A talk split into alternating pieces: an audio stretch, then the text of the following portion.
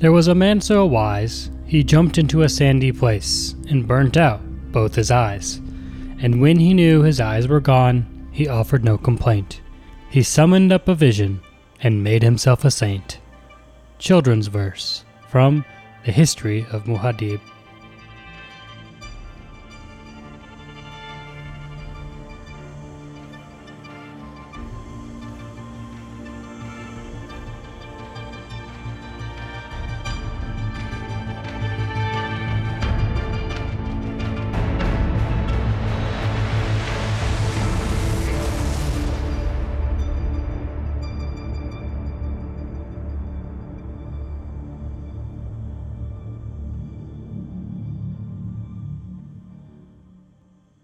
Welcome to Reading Dune, a podcast where we read Dune by Frank Herbert and talk about it. Whether you're a Fremen or a first time reader, this podcast is for you.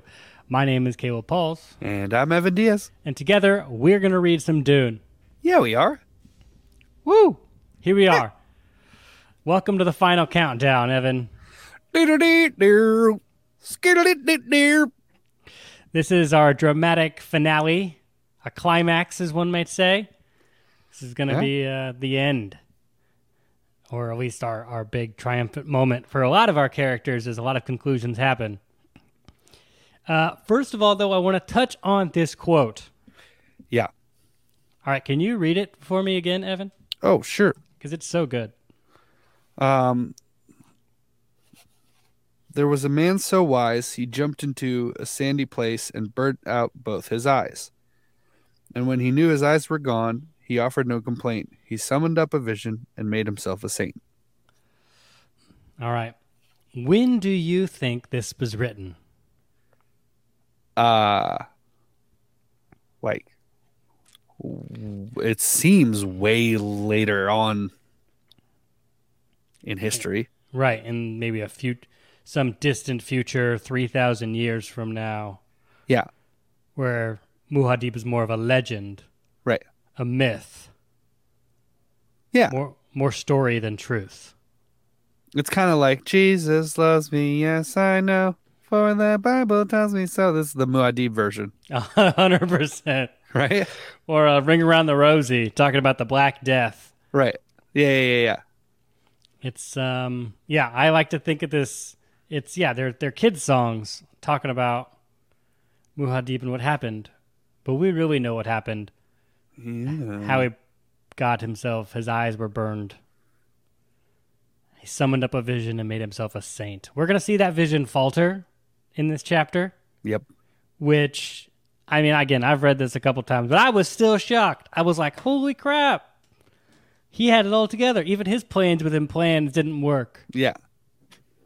which makes me think about when they talk about time with a capital t and eternity with a capital e Yeah. Trying to have the last laugh here Right. I will say, I will just like throw it out there that this quote reminded me of it might have been like chapter two of the first book where they had the the kids song about Yueh. mm, Yueh yeah yeah Yueh, Yueh, Yueh. Um, a thousand deaths were not enough for Yueh or whatever. Yeah. I don't Yeah. know that it's relevant, but it made me think about that. Well, that's in the chapter right before this for children's verses in the history of Muad'Dib. I have Yeah. that in, in in the library Right. for sure. All right, so last time on reading Dune, Chani watched the sun rise on Sietch Tabr and thought about how Dune was changing, and how we're all changing, right? And how the only thing that's permanent is eternity. And then her time had come. The twins were about to have a birthday. And that's when, and then so Hayt found her, and then Hayt found out that Bijaz had a compulsion on him. So we figured that out, which is gonna, this is required, and we're gonna look every time it pops up here. So our chapter opens with Paul outside the Sietch in the darkness. So some time has passed here because Chani was there in the morning. He's there at night. Yeah. I I hope in my like husband soul here that he was at least with Chani a little bit. during that whole giving birth in labor moments. Um, he's definitely not there when the kids are born. So, which I always thought is kind of a dick move. But can he stand the grief of being there? That's what that's what I was about to say. Like if it was just like, you know, we're in the the nice American hospital that we all like know and you know take for granted. It's like, oh, you weren't in the room, dude. Like that's messed up. But also, like, he knows that she's gonna die. Why would he want to be in that room? You know, To be with her. I You've- uh, guess, but like, also, she's you'd have to watch her die, which is super sad. You know. He's already watched her die a million times over Oh in his oh, no! Why would you? Why do you have to say that? That's To realize how sad this is in this moment. painful. Shoot. Emotional damage. Emotional damage. That's what's happening right now. So, of course, he couldn't see what was happening that night, but his vision told him. This place was steeped with memories. Tabr was his first sietch. This was the place where he and Chani had, well, yeah, that's where they made Little Leto. That's where they had that little interlude of peace. This is where their love grew, um, where she became more than just the girl from the, his dreams. Right. She was like in flesh. Actually, have a conversation with her. She probably scolded him a bunch. You know, love. Um, but he stopped himself mid thought, thinking of Chani was too hard in this moment. He couldn't do it. In his visions, Paul saw the changes happening to Arrakis. He saw a cluster of palm trees far down and to the right. He saw a black silver line of Quanat carrying water through the dunes piled up by the morning storm. All right, Evan, you ready for your English lesson here? Because I had Yes. to look this up. You know what a Quanat is? Uh, no. Yeah, neither did I. I had to look this up. Wait, now I'm looking for the word. How do you spell it? Q A N A T, but it's Qanat. Ah, yes, yes. Yeah. What is that? What does that mean? Um, the Wikipedia definition, right? It's a a Qanat is a system of transporting water from an aquifer or a well to the surface, usually an underground aqueduct. They're Okay. constructed a lot in Iran and Iraq and lots of other desert places. And it's like the system has an advantage of being resistant to natural disasters such as earthquakes and floods, as well as war. So it's heavily used in um, arid places, which is Oh. Iran, Asia, North Africa. Historically, all of those places depended on qanats, and um, if you wanted to have cities, so he's moving water through the desert. Hmm. Paul thought to himself, "Water flowing in the desert," which of course made Paul think of his homeworld, homeworld of Caladan, and how rich of a treasure it must have been to have flowing water in the desert. An aide came up to Paul, making a small coughing sound, right? So the blind Paul could hear him, because I think it's kind of natural to do. Paul's vision flowed, but he found himself increasingly reluctant to move with it. Because, right, Paul is stuck in a vision, in his post apocalyptic dream here. Right. Yeah, yeah, yeah. He has to follow it step by step in order to do anything. Pardon, sire, the aide said. The Sambula Treaty needs your signature. Paul snapped. I can read it. And he took the board from the, the aide's hands and scrawled Atreides Emperor on it, and then thrust it back in the aide's hands. At this point, the aide just took it and ran away, because that's scary. Paul turned back to quote unquote look at the desert. It was vast, dry, arid, with cliffs and narrow places blown out by storms. There were landslides and tiny dunes across the rocks. Paul looked at this place and thought, all it needed was water and love. Which I think is very interesting since we are doing this back to back. I can really see these now. How Chani looked at water as like death, Right. and he sees it as life. Right. And it ha- it happens like throughout this chapter is like the way he's seeing things is like not how Chani was seeing things at all. Which is kind of like, well, at least she's spared the like having to live with that that difference between them, you know, like Right. I don't know, they kind of got to go out while they were on top relationally, you know what I mean? I mean, I think uh, I also think I've said this before. I I I view Chani as like the last true Fremen. yeah. That and makes how sense. she and how she viewed the world and how she acted and saw and like viewed everything. Um, she saw the desert as clean. Like he and Paul just sees it as it needs water in order to have life. Because his whole thing is life. Life has to move forward.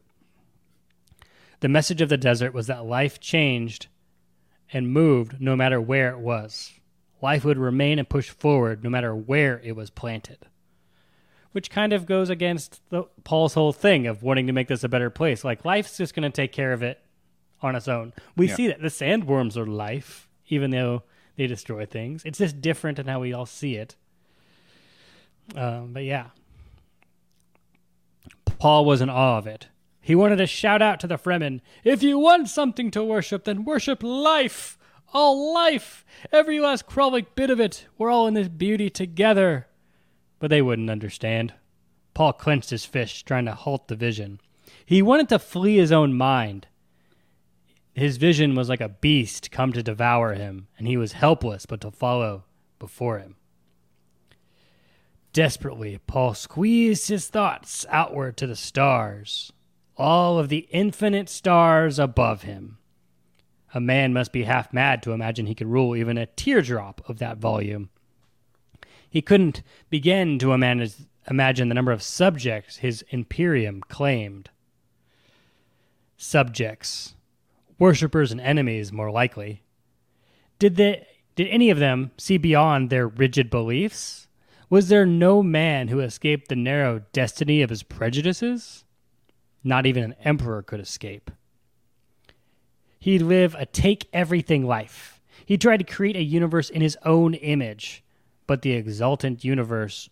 Oh, I moved my. I clicked something and it moved. Where am I? Do, do, do, do. Oh, yeah. But the exultant universe was breaking across him at last with its silent waves. There's more ocean imagery here Yeah. from the from the last chapter. The myth he'd made out of the movements and imaginations, out of moonlight and loves, are prayers older than humanity itself and of gray cliffs and crimson shadows, laments and rivers of martyrs, where it come to at last. When the waves receded, the shores of time would spread out their clear, emptying, shining with infinite grains of memory and little else. He thought to himself, was this the golden genesis of man? At this moment? Him? Was man moving on a different path? The Ghola had come to decided to join Paul as they look out over the desert together. Paul said, You've been avoiding me today, Duncan. It's dangerous for you to call me that. He's still freaking out. He's still got his handkerchief dabbing his forehead. I know. I uh I came to warn you. I know, Paul said. So then the story of the compulsion from Bijaz pours out of the Ghola, just word vomit. He just says everything. So Paul just asks very calmly, as you should in this moment with someone's going through a mental breakdown. just be calm. Do you know the nature of the compulsion? Violence, Hayt said.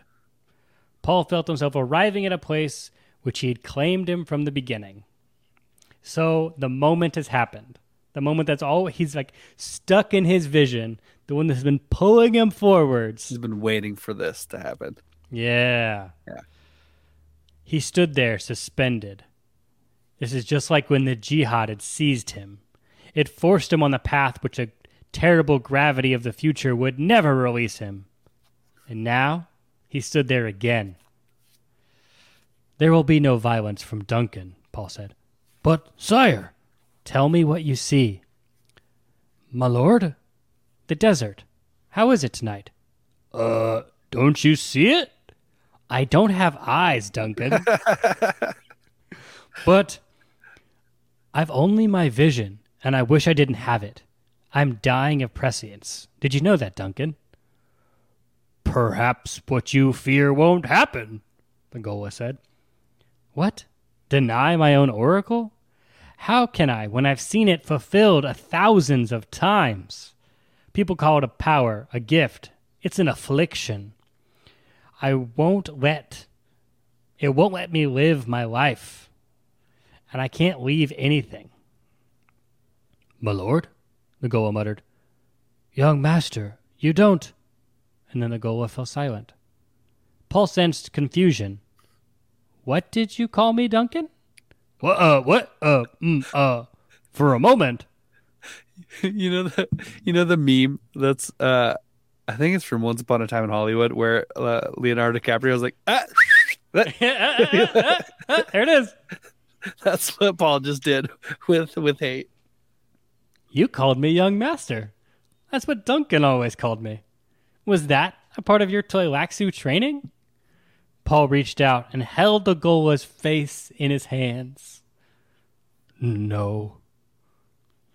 Paul lowered his hands. What then? It came from me. Do you serve two masters? Perhaps. Free yourself from the Ghola, Duncan. How? You're human. Do a human thing. Your flesh is human. Duncan's in there. Something is in there. I care not how you do it, Paul said, but you'll do it. You have foreknowledge? Which I feel like everyone with Paul is like, but can you see the future, bro? And it's like, no, just do it. Don't wait for me. You don't need this Right. certainty. Like, be confident and just do it.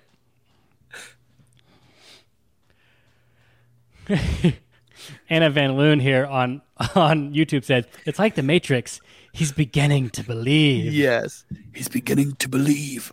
I was I was also thinking about uh uh Hook, where the lost You're doing boys- it, Peter. Yeah, You're he's like, playing. oh, there you are, Peter, and he like stretches his face. Yeah, oh, yeah. Oh, there you are. Yeah, yeah. Foreknowledge be damned. Paul turned away. His vision now hurtled him forward, and but there were gaps in it, and it wasn't a thing to be stopped. Paul held up his hands. Do you hear that?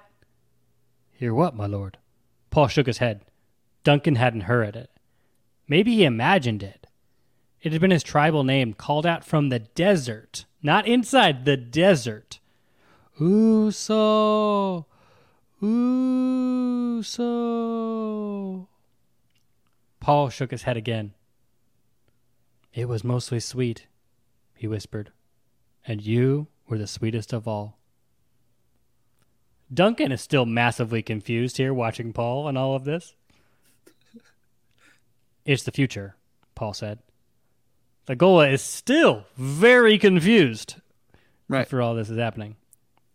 and he's still having an existential crisis right now. So In this moment, yes. right, A Fremen dies when he's too long from the desert. They call it water sickness. Isn't that odd? Paul said. Hayt just nods.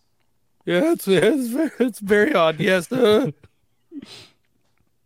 Paul strained at his memories, trying to recall the sound of Chani breathing beside him in the night. But all he could remember was Chani at breakfast the day before. She'd been restless, irritable even. She'd questioned him about why he wore his tattered old jacket. It was a black uniform coat with a red hawk crest. He wore it under his Fremen robes. You're an emperor, she had protested. Paul says, even an emperor has to have his favorite clothing.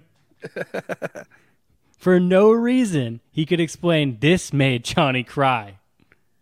It was the second time in her life when her Fremen inhibitions had been shattered.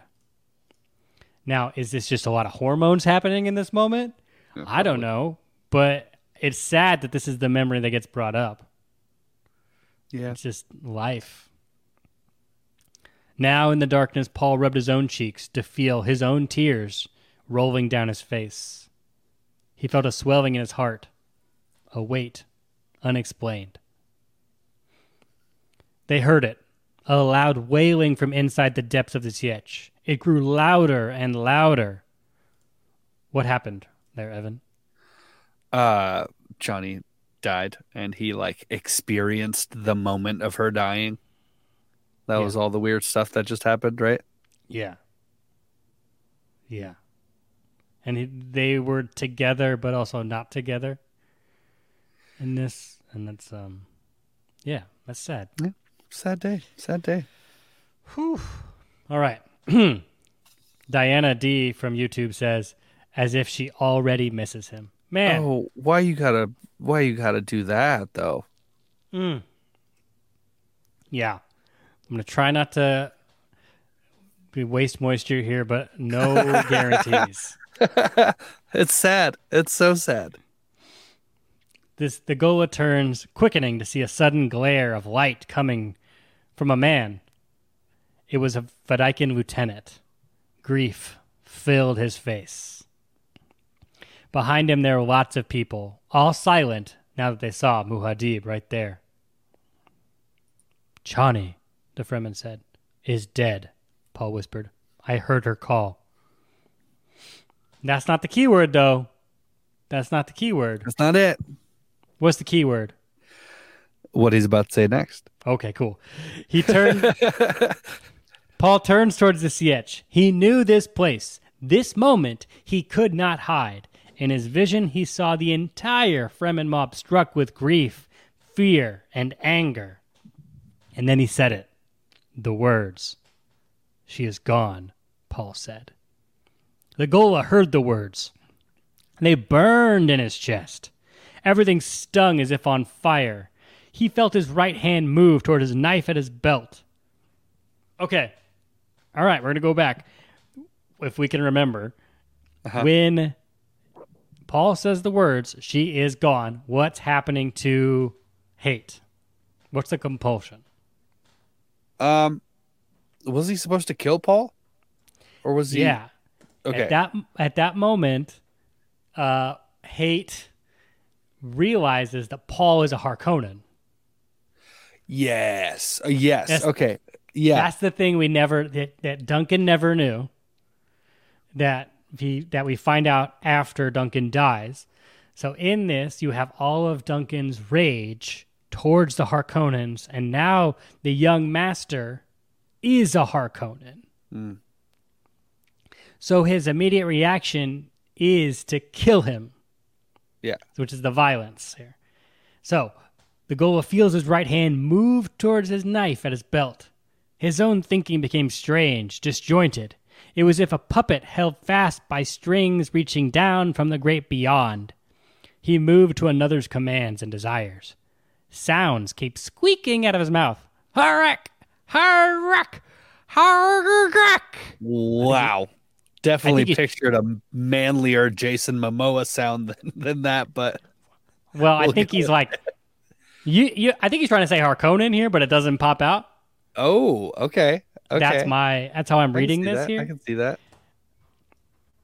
A knife came up to strike, but in that very instant, Duncan found his voice. Run, young master, run. Paul stood defiantly. We will not run. We'll move with dignity. We'll do what must be done. With that, the Ghola's muscles locked. The words rolled through his mind. Do what must be done. It sounded like the old Duke, Paul's grandfather. The words began to unfold in the Ghola's consciousness. A sensation of living two lives simultaneously spread out through his awareness. Hayt, Idaho. Hayt, Idaho. He became motionless. Old memories flooded his mind. In the end, the young master needed him. And just like that, it was done.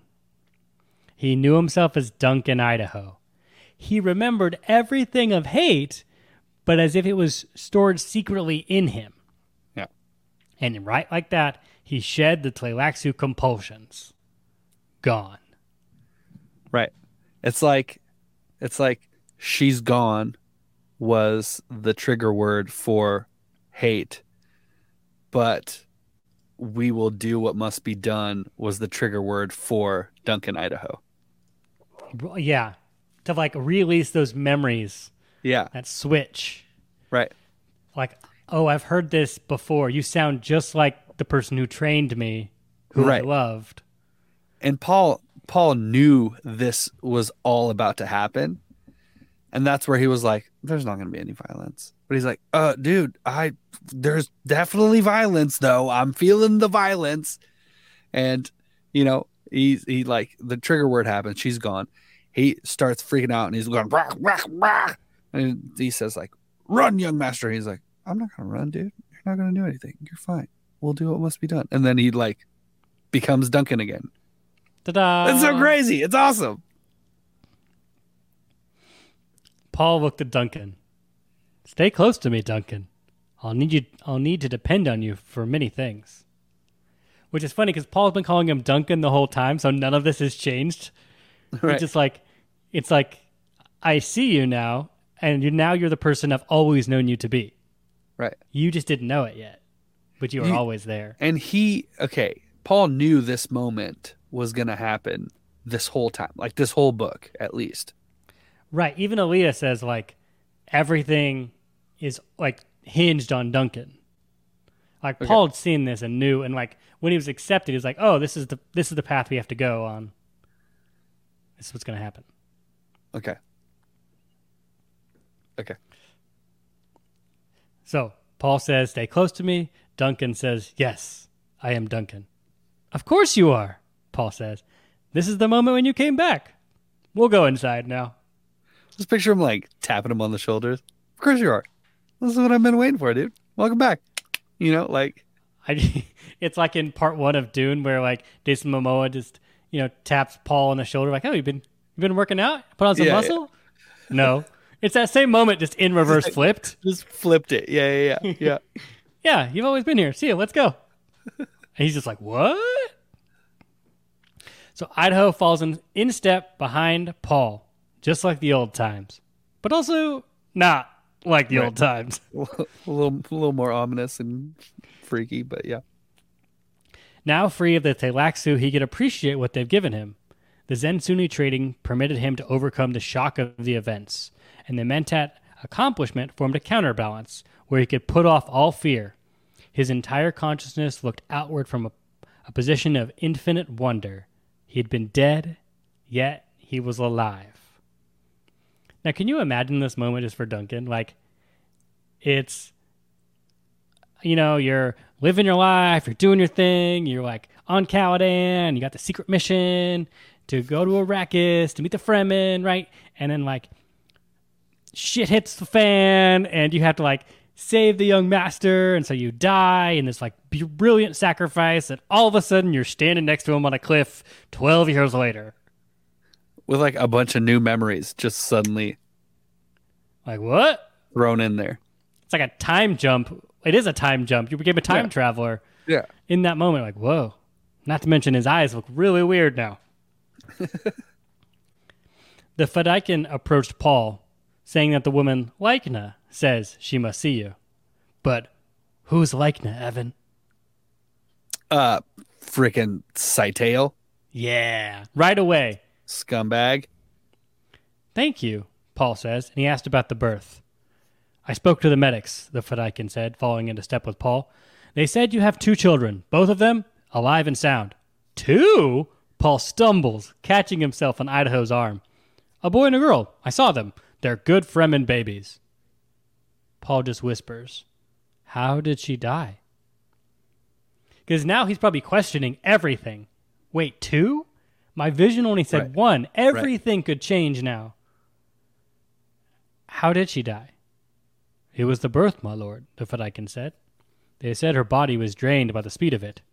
I don't understand, but that's what they said. Now I'm gonna need some help here because I don't know the time because it's, I, this, we've been doing this so slowly.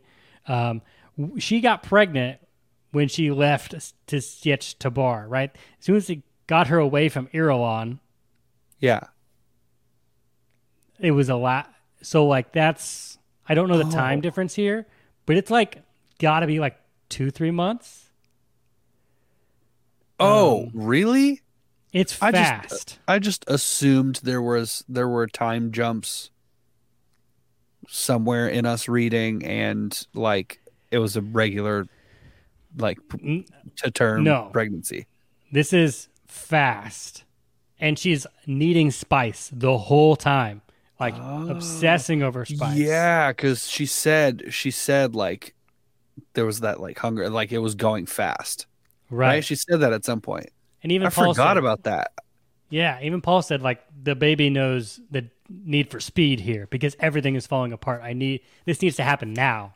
Yeah. Um, so yeah, uh, Diana D here on YouTube says, "Mom drained by twins." Okay, Padme. Just another Star Wars reference there, Well, sprinkled in. re- reverse reverse reference. And sci-fi, we all steal from each other. We all steal from Dune, apparently. is what I'm Apparently, yeah. Paul insisted they take him to her. The Fedaykin, but the Fedaykin said that's where they're going, which means Paul has lost his sight. Right, right. Okay. Earlier, there was there was a moment where uh when when he hears right when when Right. Chani dies, where it was the first time up until now that he had been like thrown off by something. He's like, wait, whoa, whoa, whoa. Did you hear that? Everything else, he was like perfectly aware of every detail of every room that he was Of ever in. face, colors, Right. everything. And suddenly he was like, wait, wait, wait, what was that? What was that? Did you hear that? What what's going on? And then he's like saying weird stuff. And then that, he slowly from that point on it starts like devolving from that like total awareness and like stuff starts catching him off guard Yeah, until, you know, ultimately. right. Well, we have like he had the stone burner. He saw everything. Right. Stepping in the time, and now, so this will be the game here. When is when is Paul seeing, and when is he not? Because things are going back and forth Yeah. which is now really scary because you really can't see. Uh, Anna Van Loon here says, interesting point. When fetuses are growing in harsh environments or where there's issues, they can develop faster, and that's from the stress hormones. Zang. They call it science fiction, baby. sorry, sorry. What would we do without Anna Van Loon? uh, we, the show wouldn't continue. Let's, let's be Facts. honest.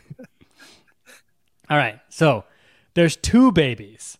The vision had contained one, yet these moments kind of went as the vision went. So he kind of knows a little bit. It's like fuzzy, right? Right. It's was a per- like with Bijaz, where like the moment was the same, just friggin' Bijaz was there for some reason. Right. Yeah, yeah, yeah. But there was someone here who felt grief and anger. Someone. In his own awareness lay the grip of an awful treadmill replaying his old life from memory. So now he's stuck, like trying to figure this out, trying to remember what's happening. Two babies? Again, he stumbled. Chani. Chani. He he thought to himself, There was no other way, my beloved. Believe me, that this death was quicker for you and kinder. They've held our children hostage, displayed you in a cage in slave pits, reviled you with the blame from my death. This way we destroy them and save our children. So again with the grief, like seeing every possible future and knowing like this is the wor- best worst decision, Yeah. um, seeing all the possible ways she could have died, it's gotta, it's just gotta hurt. It's rough. Yeah. Paul stumbled again. He thought to himself that he that he did this. He should feel guilty. There was a loud noise of confusion that filled the cavern ahead of them. It grew louder, precisely as he remembered it growing louder. Ah, yes, it's the pattern. The pattern's impossible to stop, even with two children. Chani's dead, he told himself. At some instant in the past, this future had already reached down to him. It chivied him, which is basically say it told repeatedly, it nagged him, it lobbied him to do this. It harassed him. It herded him into a chasm whose walls grew narrower and narrower. He could feel them closing in on him. This is the way the vision went. As much as Paul wanted to abandon himself to grief, that was not the way the vision went. Paul asked where Alia was. She's with Chani's friends. Paul then sensed the mob moving to make passage for Paul. Their silence was deafening. He was blind. He didn't want to see every face in this mob staring and looking at him, but he couldn't. His vision made him impossible. So he can see again. Like there's little gaps here of darkness. Right. Paul felt his soul begging for respite, but still the vision moved him forward. Just a little farther now, he told himself. In front of him, in his visions, he saw black darkness, a black, dark, visionless future. Mm-hmm. There was a place ripped out of the vision by grief and guilt. This is the place where the moon fell. Ah. And we come back to it. The moon!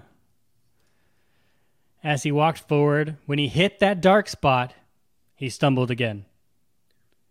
He would have fallen if Duncan hadn't caught him. The Fedaykin said, Here's the place. Watch your steps, sire, Idaho said, helping Paul over the entrance lipped into the room where Chani's body was. Where, where is Chani? Harah's voice answered him. She's right here, Usul. Paul beheaved a trembling sigh. He had feared they had already moved her body to the death stills to reclaim her water for the tribe. He couldn't remember how the vision went now. He felt abandoned in his blindness in this moment.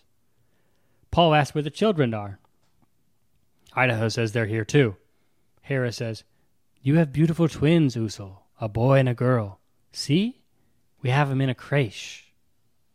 All right, Evan, you know what a creche is? Um, it's a crib. Yeah. Context clues. Yeah. Nice. Well, also, uh, the that word exists in Portuguese. It means like daycare. okay. So I'm like familiar with the word. I understand that it has something to do with babies, and so like I had, had a weird, weirdly a history with that word before stumbling upon it in this book. I had to look it up, and it's uh in and Google told me it was the it's like a nativity scene where they do in churches, and that's where they put baby Jesus. Yeah, yeah, yeah. Um, which I thought it's funny that these two children, again, we you talked you said earlier with the um, Jesus loves me. We're doing Yeah. a lot of this like this is uh, messianic imagery here, Right, right, Even right. with the kids. Yeah. Paul thought to himself, two children. His vision only contained a daughter. Paul moved from Idaho's steady grasp and moved towards the place Harah had spoken. He stumbled into a hard surface, his hands exploring the outside of the creche. Harah took Paul's arm. She guided his hand into the creche. Paul felt the soft, soft newborn flesh. He felt ribs, breathing. Harah whispered to Paul, That is your son. Then she moved his hands. And this is your daughter. Harah squeezed Paul's hands, whispering, or he, sh- yeah, she squeezed his hands and she thought, Usul, are you truly blind now? No, no, she said that to him. Usul, are you truly blind now? He knew what she was thinking. The blind must be abandoned to the desert, and the Fremen tribes carried no dead weight. I don't know if that's what she thought. I think she was just worried, but Right. ah, he's probably projecting Yeah, a at this bit. point. I don't have any use anymore that I'm actually blind. But Paul just ignored the question, and he demanded to be taken to Chani. Harah turned and guided him to the left. Paul felt himself accepting the faith now that the fact now that Chani was dead. He'd taken his place in a universe that he did not want. Every breath he drew bruised his emotions. Two children, he thought. he wondered if he committed himself to a future where his vision would never return. That, but that didn't seem important. Yeah, who cares? So, yes, my note here is even Paul's plans with the plans are still working. All knowing Muad'Dib, who walked in the future, still got it wrong. Right. And um, just before he said I should have been I should abandon myself to grief, but that was not the way the vision went. He can't do so it. now he's now he's starting to abandon himself to grief and he's losing the vision because that's not how the vision is supposed to go. Mm, hmm Right? Good catch. Yeah. Yeah. Where is my brother? Alia rushed up behind Paul. She took his arm from Harah and she hissed into his ear, I must speak to you. So, from Alia's vision, right, when she over- OD'd on spice, Mhm. She was so scared because, quote unquote, they seduce him away from love, right? And she wants to stop this because in this future, if Paul is away from love, Paul will destroy himself.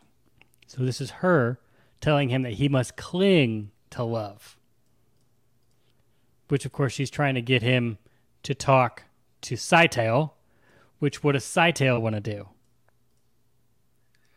Uh, get him to golify Chani. Which we know from the last chapter she definitely doesn't want. No, she's not. She would not be a fan.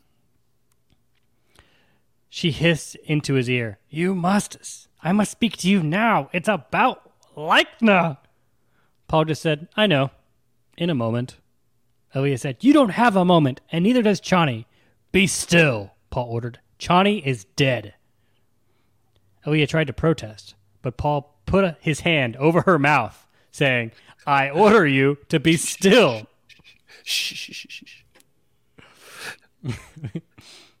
Alia tried to protest, but eventually she subdued, and he removed his hand. He then said, Describe what you see. Frustration and tears are now just all over Alia. Paul. Never mind, he said. and he and he forced himself to inner stillness. He opened the eyes of his vision to this moment. The darkness now subsided. He saw it. Chani's body lay there on a pallet with a ring of light around her.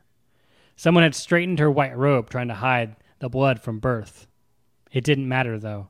His vision was transfixed on her face. Right. Okay. So brought himself to inner peace, Yeah.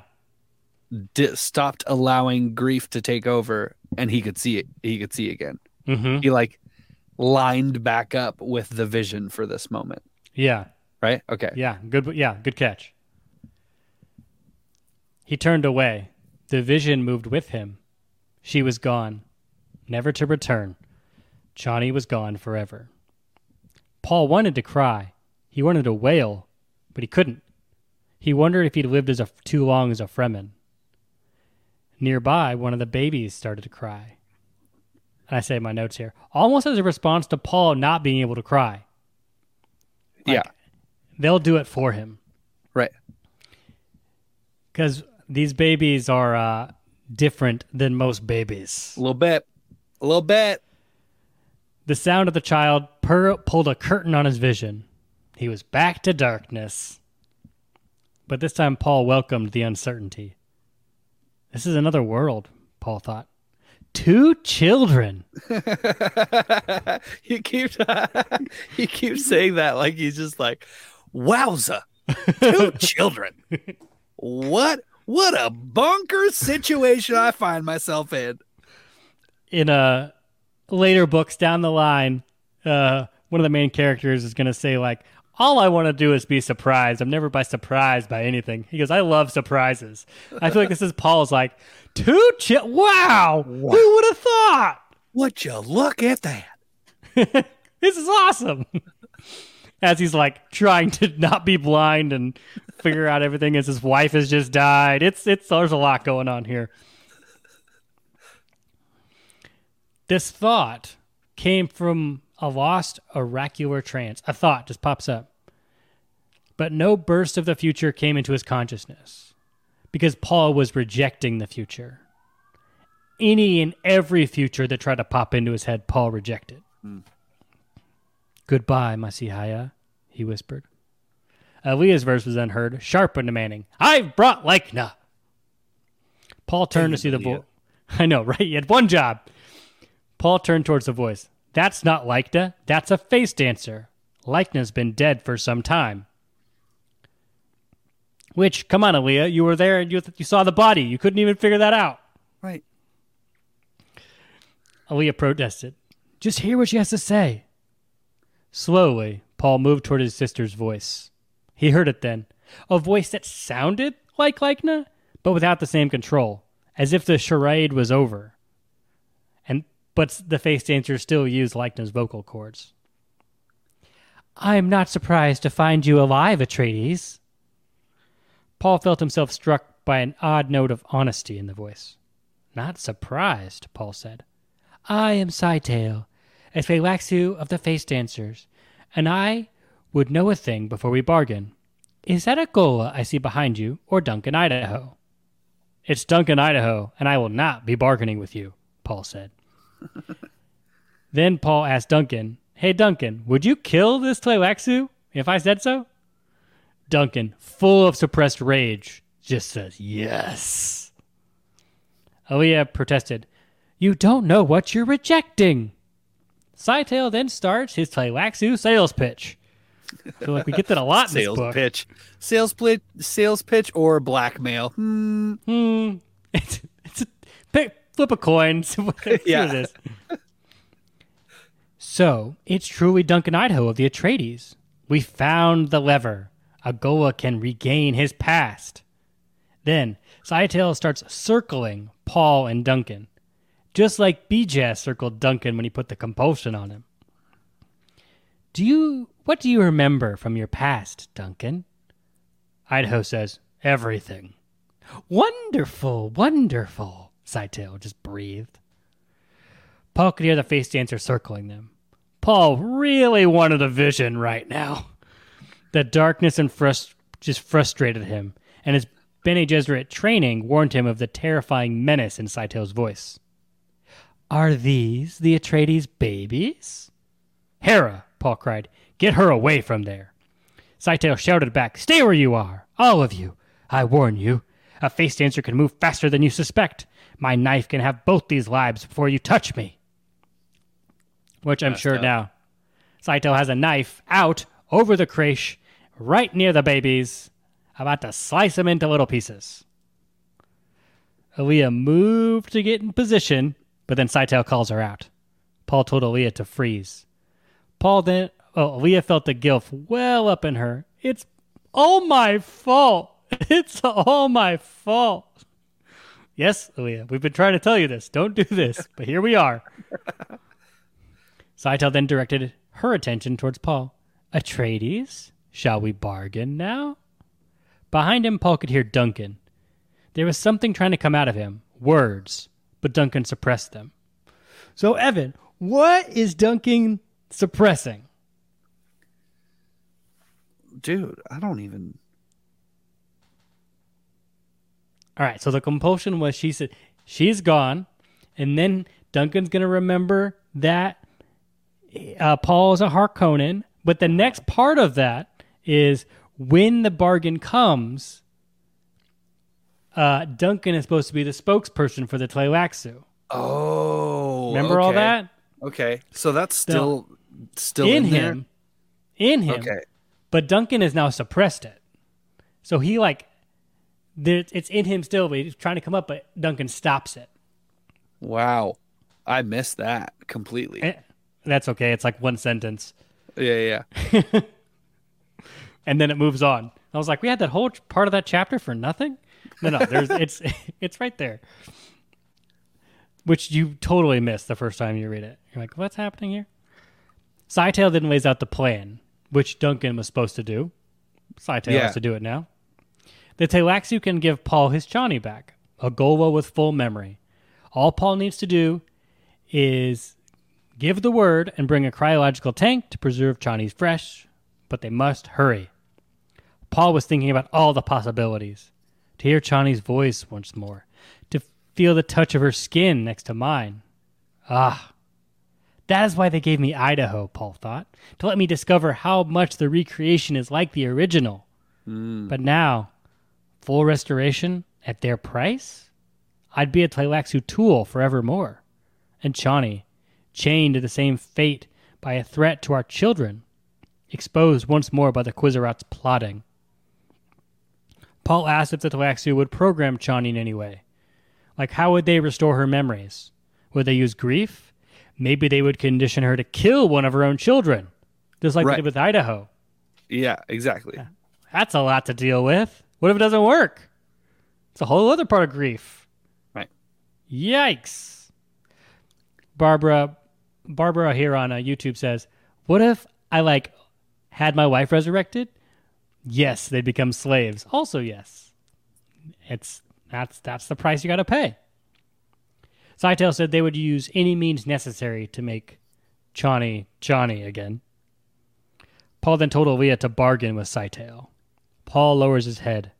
For a split second, his vision opened up and he glimpsed, glimpsed something. I'm sure now Alia's like, uh, mm, uh, mm. Paul sees it. It was a vision, but also not a vision. It was the knife, and it was really close to him. Alia starts to ponder. Give me a minute to think. Scytale replies, My knife is patient, but Chani's flesh is not. Paul felt himself blinking. It could not be, but it was. He felt eyes, but it was not his hmm. vantage point. It was the vantage point of his one of his children, and he saw Scytale's knife inches away from him. He could see the whole room now from this vantage point. He could see himself, head down, standing quietly, ignored in the corner. Scytale then starts bargaining. To begin, you must assign us all of your CHOAM holdings. All of them? Alia protested. Paul watched himself through the eyes of his newborn child. Then he slips his crysknife from the sheath. He measures the distance, the angle. He prepares his body in the Bene Gesserit way. He armed his muscles like a cocked spring for a single, concentrated movement. He let the knife fly across the room, piercing Scytale in the right eye. The face dancer's head jerked back. He was dead before he ever hit the floor. Dang. Still, through the eyes of his newborn, Paul watched the faces in the room turn towards the, his eyeless figure. Everyone was in shock. Well, yeah. Alia rushes over to the creche. They're safe. Idaho leaned to Paul and whispered, Uh, was that part of your vision? Paul said no. Which I think fair question. Fair at this point, he just flew a thopter with no eyes. Right. Like this is that's But then he's question. kind of been blind this whole time that he's been in the room. So, like, we're all a little confused. And then suddenly he just, like, throws a knife exactly into Scytale's eyeball. Like, Bam! Yeah. And, uh, like it says, uh, you know, Ida- Idaho's like, was that part of your vision? uh, no, says Paul. He waved a hand at Idaho's direction. Let it be. I, I'm not explaining this to you right now. I'm still trying to figure out what the heck is going on. So leave it alone. Alia then rushes over to Paul. Forgive me. When the, that creature said they could revive. There are some prices an Atreides cannot pay. You know that, Paul said. Alia sighed. I know, but I was tempted. Who was not tempted? Paul asked. Paul then got up and groped his way to the wall, leaning on it, trying to understand what the hell just happened. then a voice appeared in Paul's sightless black vision. My eyes, father. My son, you are aware? Yes, father. Look. Yes, Father. I require chicken nuggets. Bring the nuggies, please. Paul backed against the wall, sagged down to the ground. A spasm of dizziness hit him. Paul felt his own life whip past him. He saw his father. He was his father, and his grandfather, and his grandfather before that. His awareness tumbled through a mind shattering corridor of his whole male line. And the only thing Paul could say was, How? He remembered the awakening of Alia in the womb of Lady Jessica, yeah. but there was no water of life ceremony this time. No overdose of melange. Or was there? Paul then remembers Chani's vivacious hunger for spice. Or was it related to genetics? Was this foreseen by the Reverend Mother Gaius Helen Mohiam? Paul then felt himself inside the creche with Alia cooing over him. Her face was huge. Alia turned him and he said, and he saw his crazy companion, a girl, his sister. As he turned, she opened her eyes. Behind those eyes, it was not her sister, his sister. It was Chani staring back at him, and Lady Jessica. He saw the multitude peering out through those eyes. Ah, look at that, Alia said. They're staring at each other. Harah spoke up. Um, babies cannot focus at this age. Alia just said, I could. And Harah's like, "Yeah, I remember you, freaky little." I was there, dude. Slowly, Paul felt himself disengaged from that endless awareness and back in his own body, leaning against the wall in darkness. Oh. He felt Idaho shake his shoulder gently, saying, My lord. Paul said, Let my son be called Leto for my father. Paul then stood up straight. And my daughter? Let her be called Ghanima. Harah objected, saying how Ghanima is an ill omened name. Paul said how being a Ghanima saved Harah's life. Ghanima, yeah, Ghanima, saved Harah's life. What does it matter if Alia made fun of Harah using that name? My daughter, Paul said, is a spoil of war. Because they got an extra baby.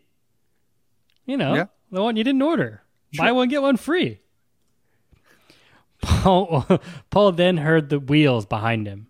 They were taking Chani's body away. The chant of the water rite had begun. Harah said she must leave to be with her friend, to stand with her one last time. Her water belongs to the tribe, Harah said. Paul repeated, Her water belongs to the tribe. With that, Harah left. Paul groped outwards till he found Duncan's arm. Take me to my quarters, Duncan. Duncan led his master there. Once inside, once inside the quarters, Paul asked Duncan to leave him alone. But before Duncan could leave, someone appeared in the doorway. Who is it? Friggin' Bijaz! B Jazz is back for one last sales pitch. Get the heck out of here, Bijaz! It's like when you're at a car dealership and you're like, you just want to test drive a car. And you tell the first guy, like, no, I'm just here to test drive. And the second guy, you're like, no, I'm just here to test drive. And then the third guy all of a sudden has you in the office signing paperwork and you don't know how you got there. and then you literally have to like force yourself to get up and leave and run as fast as you Right. can through the showroom. Otherwise, you're just going to buy a $60,000 car that you don't have the money for. Exactly. Exactly. That's a true that. story for me. Master, Bijaz said. Or Master, Bijaz said. Paul ordered Duncan to kill the dwarf if he comes two steps closer. Bijaz looks up at Duncan. Hmm, Duncan, is it? Is it truly Duncan, Idaho? It is, Duncan said. I remember. Hmm, then Scytale's plan succeeded. Scytale's dead, Paul said. But I am not, and the plan is not, Bijaz said. By the tank I which I grew, it can be done. I shall have my pasts, all of them. It needs only the right trigger. Trigger? Paul asked. And then it clicked from Idaho. The compulsion to kill you, Idaho said, his voice still thick with rage. Mentat computations. They found that I thought of you as a son I never had. Rather than slay you, the true Duncan Idaho would take over the body. But it might have failed. Tell me, dwarf, if your plan had failed, if I'd kill him, then what? Bijaz said, Oh, hmm, then we just bargain with the sister to save the brother. But this bargaining is way better. Paul could hear the sound of mourners moving down the hall towards the water stills. It's not too late, my lord. We will have your love back. Paul found it much harder to resist now. Yeah. He'd exhausted all of his powers on the first temptation. And all of that was for nothing. The thought of feeling Chani's presence once more. All Paul could do was speak in the, Atreides, in the Atreides battle language. Silence him. With that, Duncan moved towards the door, and Bijaz squeaked. Paul, still in the Atreides battle language, said, Do me this favor and kill him before I succumb. Bijaz screamed, No! As Duncan picked him up and killed the dwarf. Paul bent his head, listening. There was no sound of mourners. The, the ancient Fremen rite had begun. Paul said to his friend, There was no choice. You understand that? Duncan said, I understand. There are some things no one can bear. I meddled in all possible futures I could create until finally they created me. My lord, you shouldn't. Paul, Paul interrupted him. There are problems in this universe to which there are no answers. Nothing. Nothing can be done. As he spoke, Paul felt his link with the vision shatter. The darkness broke. His mind cowered under the infinite, overwhelming possibilities. His lost vision became like the wind blowing where it willed. There was no more darkness, only eternity. Dang. Bum, so he like bum. lost lost his hold on time. time, Right. which he held it for a pretty long time, considering it's time. You know, It's yeah, he this is the moment. all of time for a for a second. right. He controlled all of it, bring it all to himself for this moment, for these events to happen. Right, right. To which he was still not precise about most of them. Some of them. Right. Two children. Right. Okay. Well, let's go there for a second because, like, he didn't see one of at, at least one of those children because they, the the boy Leto, has vision. He has the oracular vision, right? So They both do. he's an oracle. He can't see him in the Hmm. future. Good point. or maybe it's even like he is himself like he is paul and leto and the grandfather before that and so Yeah. like why would he see him when it's oh, like just him himself that's good. right Yeah. and so and now i'm thinking like this kid is like a reverend father because he Oh, has yeah. all of his fathers before him right uh-huh. and the girl Ghanima, right? Ghanima, however, however, however we say that, she has got the Reverend Mother thing from because Chani became a Reverend Mother through Jessica, right? Oh, Alia At some did, yeah. point. Well, no, no, no. Like Chani is a Reverend Mother now in this book, isn't she? Well, I don't think she's ever had visions, or not that we've recorded that she took the water of life, and and became the Reverend Okay, Mother. Okay, I thought, I thought for some reason Not that I have. I could be wrong. I there's no vision. I There's no thought point like of her, you like, know, thinking with back. Jessica leaving in the twelve years at some point because she was a Sayadina, so she Correct. was going to become a Reverend Mother. Right. So Jessica in my in. brain, Jessica then did the Water of Life ceremony with Chani to uh, allow Chani to be the Reverend Mother of Sietch Tabr, You know what, that or would- of whatever. That would make Yeah. sense in my brain. So then, like, Gahanima is has like Chani and Jessica and all those generations of women on the on the mother side of the Yeah. Uh huh. so they're just both born with full awareness and reverend parent abilities Yeah, they're they're definitely they're preborn, just like Alia was. Right. Gahima has all of the female memories. Alito has all of the male uh, memories. all the all the male memories which is the first time that's happened right that's well, you have before. you have Paul. Paul can do both. okay Um, but he like he didn't touch. Like he wasn't born preborn, so he had to like figure it out along the way. Uh, whereas Leto two here um, definitely has, and they can do they can do both. It's just easier to hit as we move on to the next book and you read children. They they have both in there. They have both male and female. It's just easier to associate with the um, gender that you associate yourself with. So gotcha if you're a girl, you associate with the women. If you're a man, you associate with the males, especially Okay. at that young of an age when they're still forming. Um, Yeah. yeah. But that's the the craziness, the climax of this book. yeah and okay okay another thing that i picked up that line that paul says at the beginning of this chapter where he's like is this the genesis of man like it's the genesis of a whole other kind of man. It's a whole new type of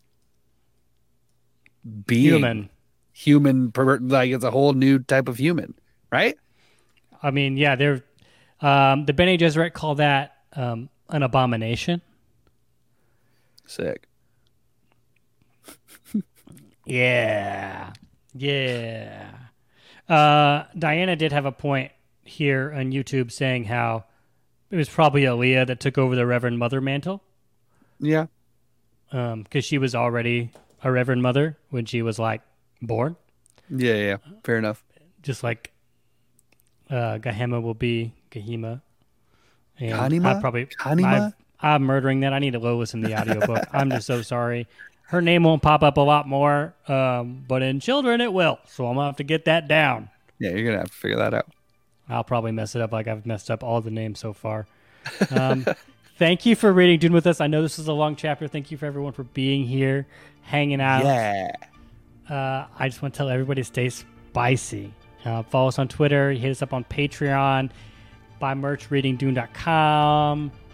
Um, and yeah, we're going to see you in the conclusion The conclusion. of Dune Messiah as we're going to find out what happens to Paul after all of these shenanigans. Will he find his sight? How is he going to work through his grief? Hell, he brought everything came to this climactic moment. And I just want to congratulate Evan of pointing out so many good, juicy points in this. Uh, you've been tracking really great, and you brought this is fantastic. Yeah. Cheers to you, my friend. Stay spicy. Peace. Peace.